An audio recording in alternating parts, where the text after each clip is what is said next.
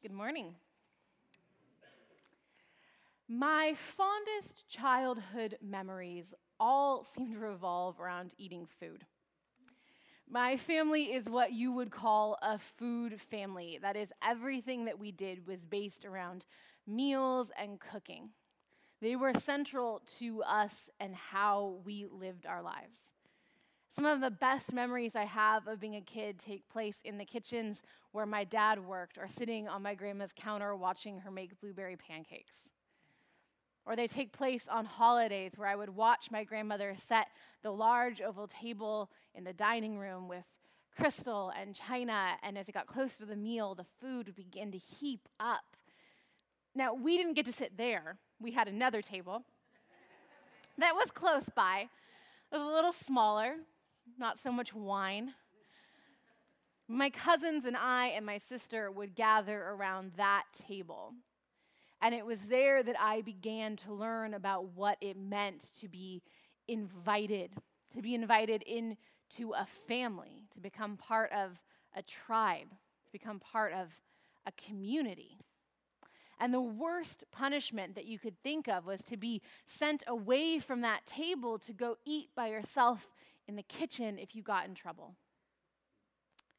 Because the undeniable truth is that to share a meal is to be invited, to be invited into community, to family, into a group of friends.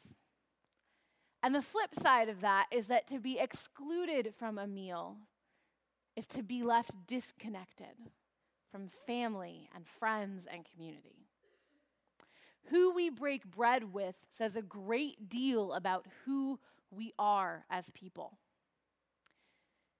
Right before Simon invites Jesus over to dinner, he would have heard Jesus having a discussion with a large group of Pharisees. They had gathered together to watch him perform different kinds of healings, and they had begun to grumble. And Jesus looks at them and he basically says, No one can make you happy. John came as an ascetic. He neither ate nor drank with anyone. He lived out in the wilderness, and you didn't like him. Yet I come eating and drinking, and you say, Look, a glutton and a drunk, a friend of tax collectors and sinners. So Simon must have wondered what kind of teacher and prophet Jesus was.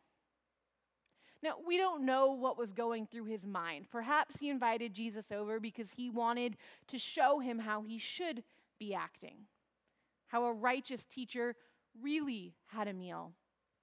Or perhaps he invited him over because he wanted to have a discussion and a debate about what righteousness was, about what holiness was.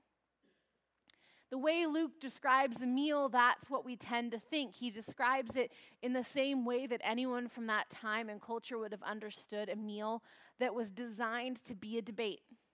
Men would come and gather around a U shaped table. They'd sit low to the floor, reclining to their side, their legs back and out beside them. And they would begin to discuss philosophy and religion and life. But these dinners weren't just for that, they were a way for the host of the dinner to show their status and their righteousness. Often during this time, these outdoor dining rooms were visible from the street so that the riffraff could see the party that they were clearly not invited to, where all of the exclusive people were dining. Maybe you can have a flashback with me to middle school or high school where there was always that one table where all the popular kids sat. And everybody knew it. Everyone knew that those were the people that were in charge. And if you got an invitation to sit at that table, you felt great. You felt like you'd finally made it, you had been accepted.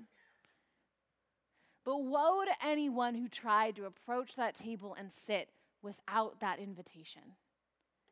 To do so was to most likely bring a heap of judgment and scorn and embarrassment upon yourself. This is the same kind of atmosphere of the party that Simon is throwing. This is not an open invitation. And yet, as Jesus and the others take their seat and begin their meal, an outsider slowly enters into the room. And at first, no one pays attention to this woman holding a jar as she creeps forward. Now, most likely she had caught sight of Jesus somewhere in the city. We know he's been there for a few days. He was healing a servant without ever going to a house. He raised a child from the dead. So perhaps she's been following him and working up her courage. Or maybe she's just heard about this man who forgives sins, who brings the dead back to life, and she knows she has to see him. Either way, all we know is that she must encounter Jesus. And it's not until she's standing directly behind Jesus in that room that people begin to notice. And I imagine that the loud conversation slowly began to peter out as the whole room went silent, staring and waiting to see what Jesus would do. Because the people of the town, it turns out, know this woman. Luke wants to make sure that we understand that. She is a known sinner in her hometown. We don't know what her sin was. A lot of people assume it was a form of prostitution, but we really don't have a way of knowing. All we know is that whatever sin that she was a part of was very public and highly shameful. And so, this woman who is not invited to many dinners or invited to any dinners walks into the room. She is one who is excluded. She's an outsider. She personifies everything that is unclean in Jewish culture and religion. And it's this woman who decides to enter into the home of one who personifies all that is holy and clean and righteous. And the whole room is holding its breath. And in the face of the obvious disapproval and revulsion, the woman kneels down at Jesus' feet and she begins to sob. And she reaches up and she lets down her hair. An act that was as intimate and private in that culture as a woman going topless in ours is. And she grabs Jesus' feet and she begins to rub them. Another act that seem as, seen as almost erotic, as though she's confirming every inch of speculation about her. And as she leans over his feet and she cries, she begins to wipe away the dirt and the dust with her tears and her hair, and she lowers her lips to those same feet and she kisses them. And we avert our eyes because the intimacy is so startling and so embarrassing for us. And she seals it all by pouring out this expensive perfumed oil from her jar onto Jesus.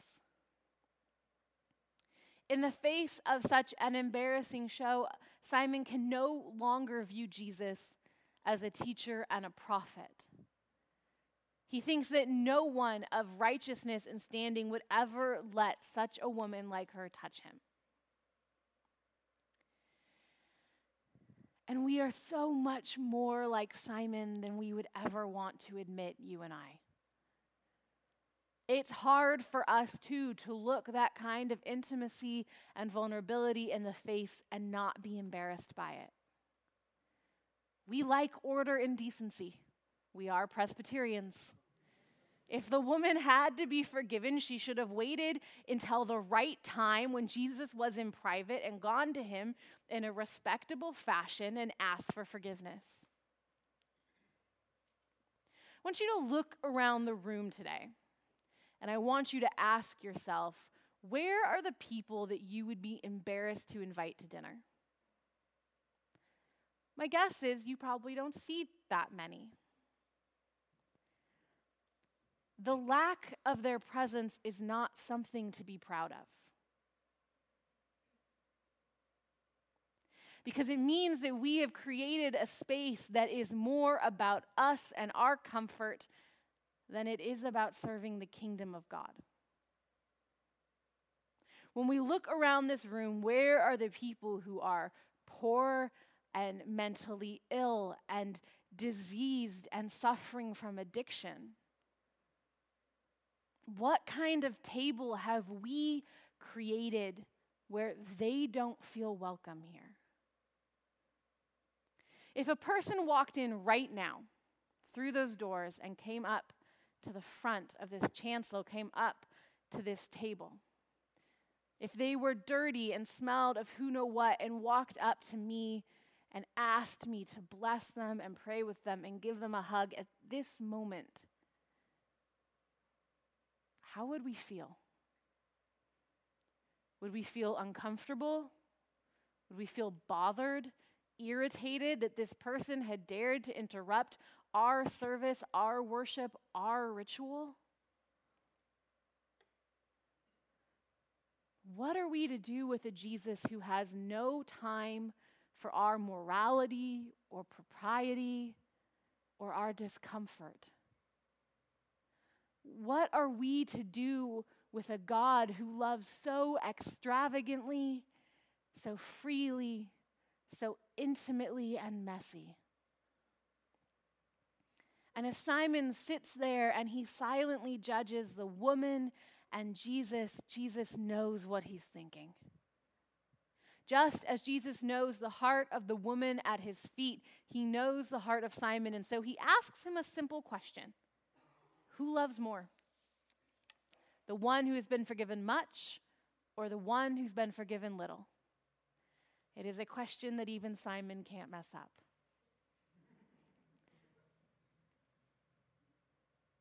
And then he looks at Simon again and he reminds him that for all his self righteousness, for all his posturing, that Simon has failed at one of the most basic, fundamental aspects of being a Jewish male in this time period.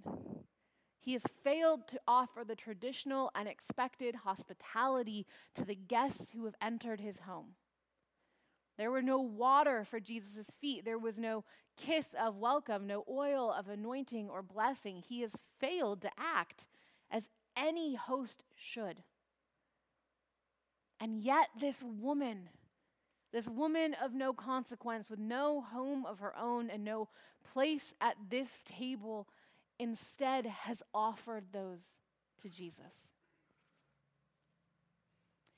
And it's here that we find and remember that hospitality is not a committee, it is not a buzzword, it is an act. It is an act of love and grace.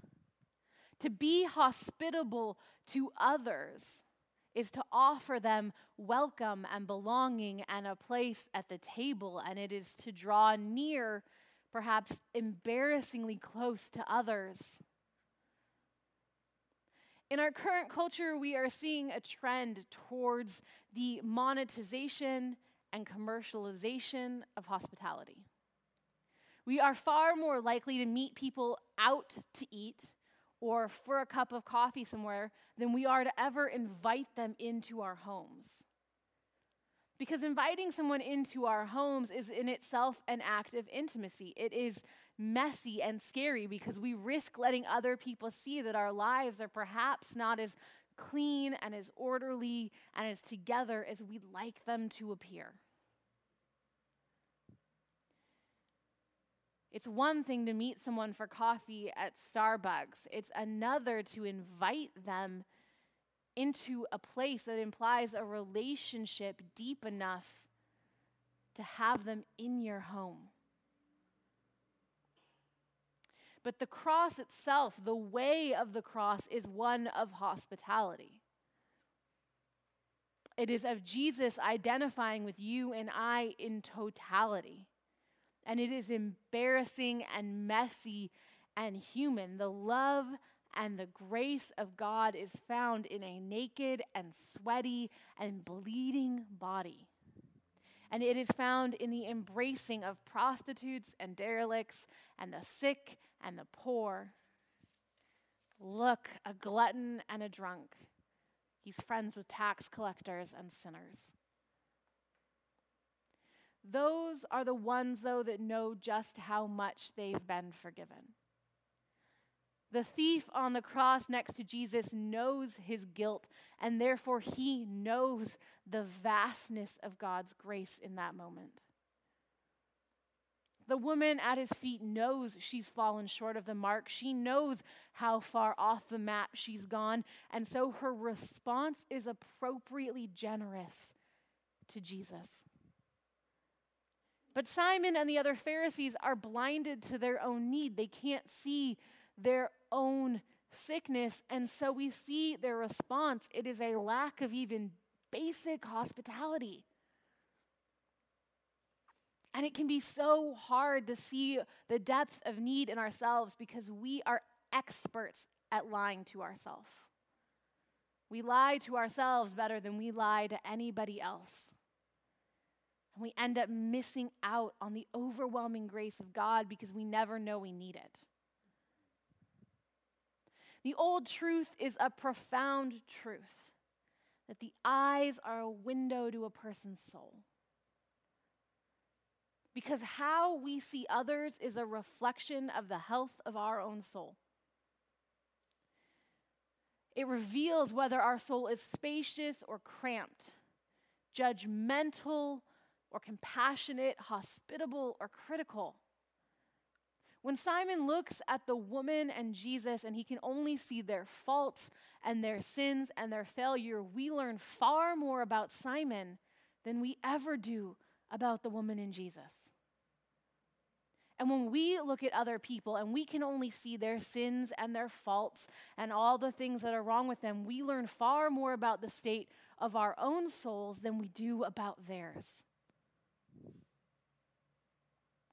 It's tempting that when we are invited to a meal with Jesus, we forget who actually picks up the check we start to think that it's our meal, that we're the ones paying for it, that we have a right to dictate who is invited and who is not, and what they should eat and how they should act.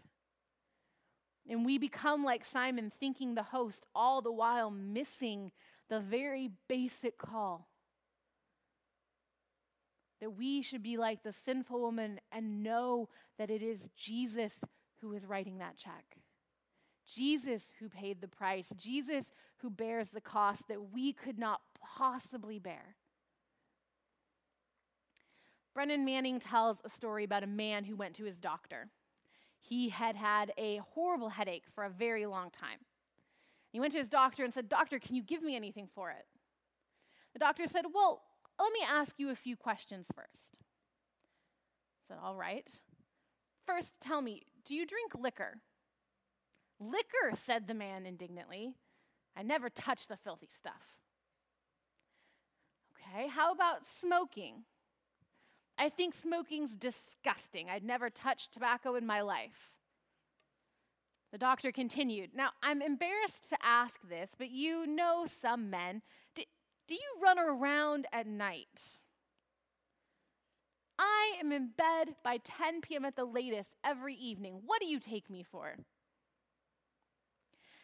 Doctor considered this for a moment and said, Tell me, is the pain you're experiencing a sharp shooting pain? Yes, the man said, That's it. The doctor paused for a moment. It's simple, my dear friend. Your halo is on too tight. All we need to do is loosen it. Now, before you go writing emails to Dale telling him I told you you could do all sorts of things, Look, we all, we all know these people. In fact, sometimes maybe it's us, where our halo is just on too tight, where we've become so obsessed with trying to follow the rules and make every checkbox that we miss the point. Simon is one of those people.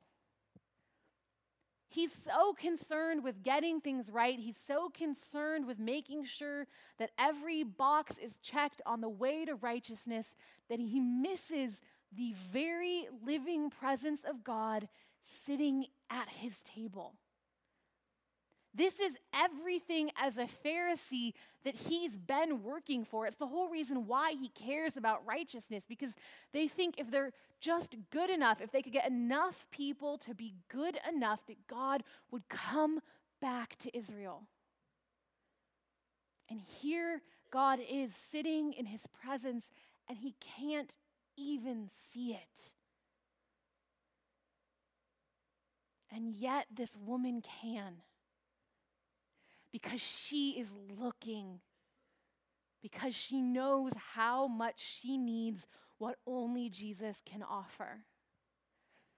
And because she can admit that, because she's looking for it, she is able to experience the overwhelming forgiveness and grace that is offered, and in Jesus find her salvation and her forgiveness. Just like those family dinners all those years ago, the table of Jesus is not a place of exclusion, but one of inclusion. It is meant to welcome us into his family full of hospitality and love. It's a table that has been set and paid for by Jesus himself, as the whole season of Lent and Easter reminds us. And it is a table that is embarrassingly and lavishly extravagant. Those who've experienced great love don't find it embarrassing any longer because they know its value and power. The only people who are afraid of that kind of love are those who have yet to experience it. And so we find ourselves realizing that life it comes down to a question of how you see yourself in the world. Have you understood the depth of your own need of forgiveness? Because those who have been forgiven much will love much, and those who have been forgiven little will have little love. Amen.